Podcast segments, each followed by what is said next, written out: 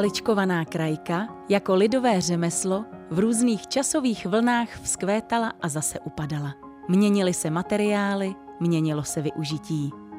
Tento zvláštní proces vzniku jedinečných výrobků oplývá svébytnou historií a specifickou tvorbou.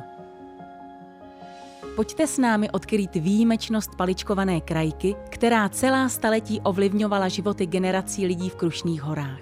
Generací, které si předávali osobité umění z matky na dceru. A k výměně zkušeností dochází i v dnešní době. Například v Ostrově nad Ohří se každé léto pravidelně koná tradiční setkání krajkářek. Setkali jsme se dneska po 15. a jinak se scházíme v Malém každou poslední středu v měsíci na Staré radnici.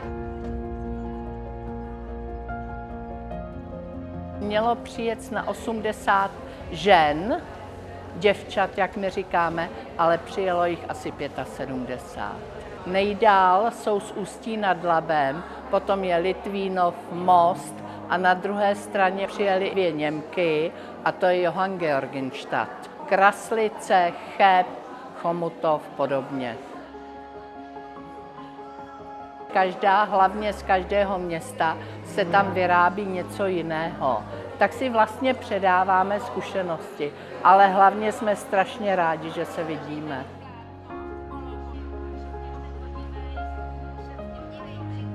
Já jsem se tady v tom kraji narodila. Já jsem z Abrtám a moje babička paličkovala. A jako dítě jsem paličkovala a potom jsem tady chodila do školy starých řemesel a tam se vlastně začalo paličkovat. A najednou se mi to objevilo v té hlavě, že už jsem to někdy dělala. Historie krajkářství sahá do hluboké minulosti lidstva. Můžeme tak usuzovat podle pletených krajek na mumích z doby starého Egypta. Nástroje k paličkování ze 4. století našeho letopočtu byly nalezeny na Kypru. Dochované jsou i síťové krajky z 12. století z Českomoravské Vysočiny. Všeobecně je však původ krajky zasazován do doby mnohem mladší. V novější době, v tom raném novověku, je to 16. století Itálie, ty ostrovy Burano, kolem Benátek a začala se šitá krajka. Asi to vzniklo ze šití, že jo, z tkaní. A z té Itálie se to pak dostalo do západní Evropy a tam odsaď do střední. Krajka se používala, od počátku se používala krajka, kraj. Vzniklo to od slova kraj. Kraj nějaký textilie, kraj rukávu, kraj límce, kraj sukně. Takže to byly zpočátku metrové krajky, které se našívaly na kraj nějaké textilie. Později, ale to je třeba za sto let, se začala používat jako kraje prádla, ručníků, pochopitelně v bohatých rodinách chudý člověk měl rád, že se utřel do lněné látky, ale ty bohaté rodiny si mohly dovolit ručníky limované krajkou, prostě radla, povlaky, polštáře limované krajkou. Krajka se pak taky opravdu výjimečně v těch nejvyšších vrstvách panovnických používala jako závoje pro nevěsty, mantily ve Španělsku hodně byly krajkové a to hlavně tedy paličkovaná krajka. A nebo tyl a na ten se našily maličky nějaký motivky paličkované a šité krajky. A potom teda až hodně pozdě se začaly krajky používat jako celopaličkované pokrývky na stůl, dečky, ubrusy, záclony.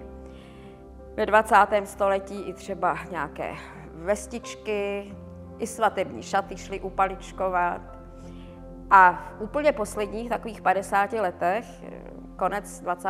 století a současnost, krajka je i výzdoba prostoru. Na stěny obrázky, na vánoční stromek se věší paličkované ozdoby.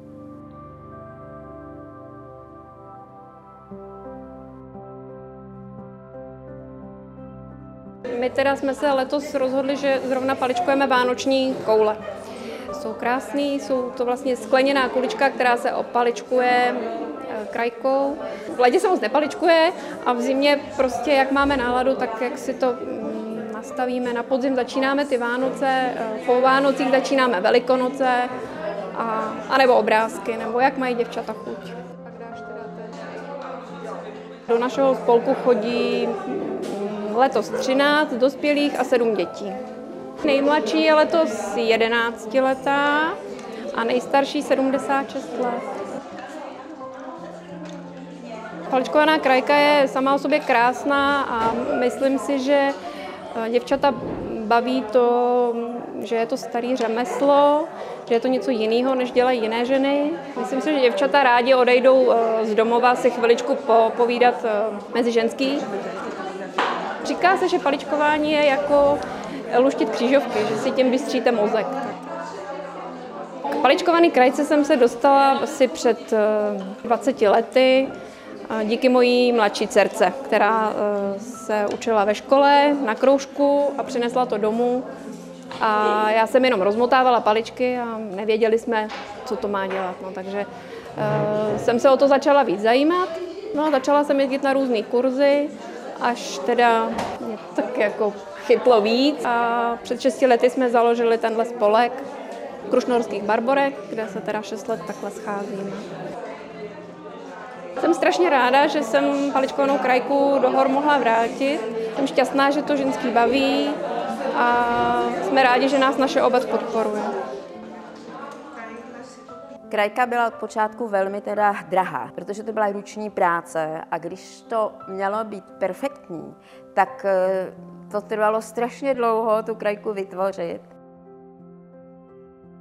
V 16. století si krajku mohl dovolit ten nejbohatší. Dokonce existovaly oděvní pořádky, které vydávali panovník. V oděvním pořádku bylo, že krajky smí nosit za Karla VI. Otec Marie Terezie smí nosit pouze šlechta, vládnoucí vrstva.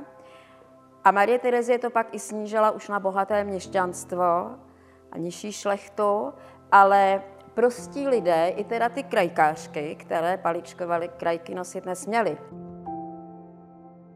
Byly krajky i ze zlatých nití, opravdu ze zlata, vytažené zlato, stříbro a ty, opravdu to je jenom panovnický dvůr. V podstatě Marie Terezie připustila, že na jejím dvoře smí mít dámy červenou robu a zlaté krajky. Dokonce v oděvních pořádcích byly záznamy, jaký oděv mají mít pohřbení lidé. Nesměli mít někdy krajku. Krajky se dědily a byly považovány za vzácný majetek. Například jedny krajkové šaty matky Marie Terezie stály ve své době víc než dům v centru Bruselu. Do Čech se krajka dostala ze Saska, z města Anaberg, dneska Anaberg Buchholz, a dostala se do Krušných hor. První místo, kde se v Čechách paličkovalo, jsou Krušné hory. Božídar, Jachimov, pak Nejdecko a odtud směrem teda na Vejpirty a směrem na Kraslicko. Písemný záznam v Anaberské kronice je z roku 1561, že se teda paličkují krajky, tak se patrně paličkovalo už předtím. Barbara Utman byla eh, velmi schopná paní, renesanční paní, v 16. století žila v Anaberku. Její manžel patřil mezi nejbohatší měšťany anaberské, podnikatel v dolování. Poměrně brzy zemřel, měli spolu 12 dětí a se dvěma dospělými syny potom převzala to podnikání manžela. No a zároveň kolem 900 pracovnic pro ní dělalo krajky a prýmky, které ona dál prodávala, dodávala i na panovnický dvůr v Drážďanech. A do dneška se na Barbaru Utmán v celém Krušnohoří vzpomíná, protože vlastně rozšířila to paličkování. Prý se ve své době starala nejen o to, koupím od vás krajku a dál ji prodám, ale i o výuku těch mladých děvčat a i o nové vzory. A vlastně v tom 18. a 19. století po vyčerpání dolů, když už se přestalo těžit, tak vlastně většinu rodin v Krušných horách živilo paličkování. Kromě teda v některých oblastech to byla výroba dřevěných hraček a perleťové knoflíky a, a cínové lžíce, ale to paličkování, zvlášť na Nejdecku třeba, kolem Vejpr, kolem Kraslic. To bylo jediné, co v zimě lidi živilo, protože i muži, zedníci, lesní dělníci v zimě neměli práci, tak seděli a paličkovali. Paličkovali staří lidé, paličkovali děti, když přišli ze školy, museli upaličkovat kousek krajky, pak teprve mohli jít ven. A přestože teda všichni tvrdě seděli u erdulí a paličkovali, tak si moc nevydělali, protože krajkářství nikdy nebylo cechovní řemeslo, ale díky tomu paličkování přežívali. Samotný výkup krajek po chalupách a dodávání materiálu k paličkování zprostředkovával takzvaný faktor. K zadávání požadovaných vzorů sloužily vzorníky. Vzorníky obsahovaly vytvořené předlohy a faktor tak mohl na konkrétním výrobku ukázat, jakou krajku požaduje vytvořit. Poté se dohodla délka krajky a potřebná doba k upaličkování výrobku. Většinou to bylo několik měsíců, takže ta žena paličkovala třeba 90 metrů krajky. Jeden vzor, stále stejný jeden vzor. A když pak teda ten faktor si přišel pro práci, práci prohlédl, když se mu líbila, když byla dobře upaličkovaná, kvalitně, zaplatil za tu práci. Pokud se mu nelíbila, práci si nevzal a žena musela zaplatit ještě ten materiál a krajku si nechala. Oni byli takový vlny, kdy ty krajky šly na odbyt a nešly. 30. léta 19. století si krajkářka, pilná krajkářka, která si zorganizovala péči o děti, práci doma, mohla sedět u té herdule a paličkovat až 8 hodin denně, že si vydělala asi 6 krejcarů za ten den. Ale bochník chleba v tu dobu stál 30 krejcarů. Podmínky krajkářek až do toho 20.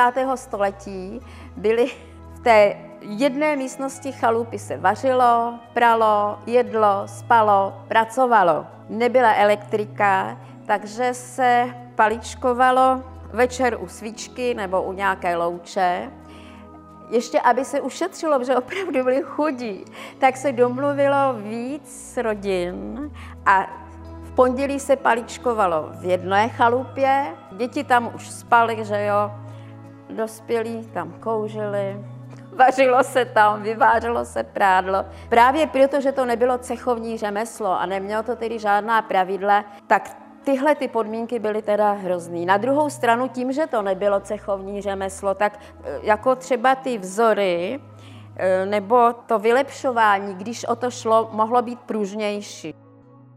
Hlavním materiálem na paličkování krajek od počátku v Krušních horách byl len.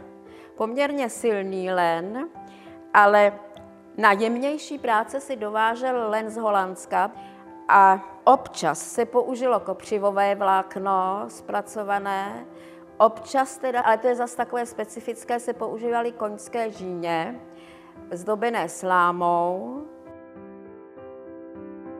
Oni ty žíně poslouchají asi hodně podobně, jako kdyby dneska chtěl někdo paličkovat z vlastce. Paličkuje se z toho velice špatně. Ty paličkářky jsou zvyklí, že prostě ty paličky mají pořád napnutý, když udělají uzlík nebo když to překříží, tak jim to tam drží a tady to prostě nedrží. Tady se to má neustále tendenci jako vracet a když to potom ještě jdete zdobit tou slámou, tak ta sláma je mokrá, tak se ty ženě zase jako skroutí. Tady v muzeu v oblasti máme ve sbírkách věci vůbec nechápou, jak docílili, že jsou tak nádherný a tak krásný, jak jsou a že opravdu teda jsou, jak když střihne. A krajka z koňských žiní zdobená slámou, anebo celoslaměná krajka, se z největší pravděpodobností používala, dozdobovala slaměné čepce nebo slaměné klobouky a pak se používala na církivních oděvech, na různých ornátech a různých uh, jiných dečkách.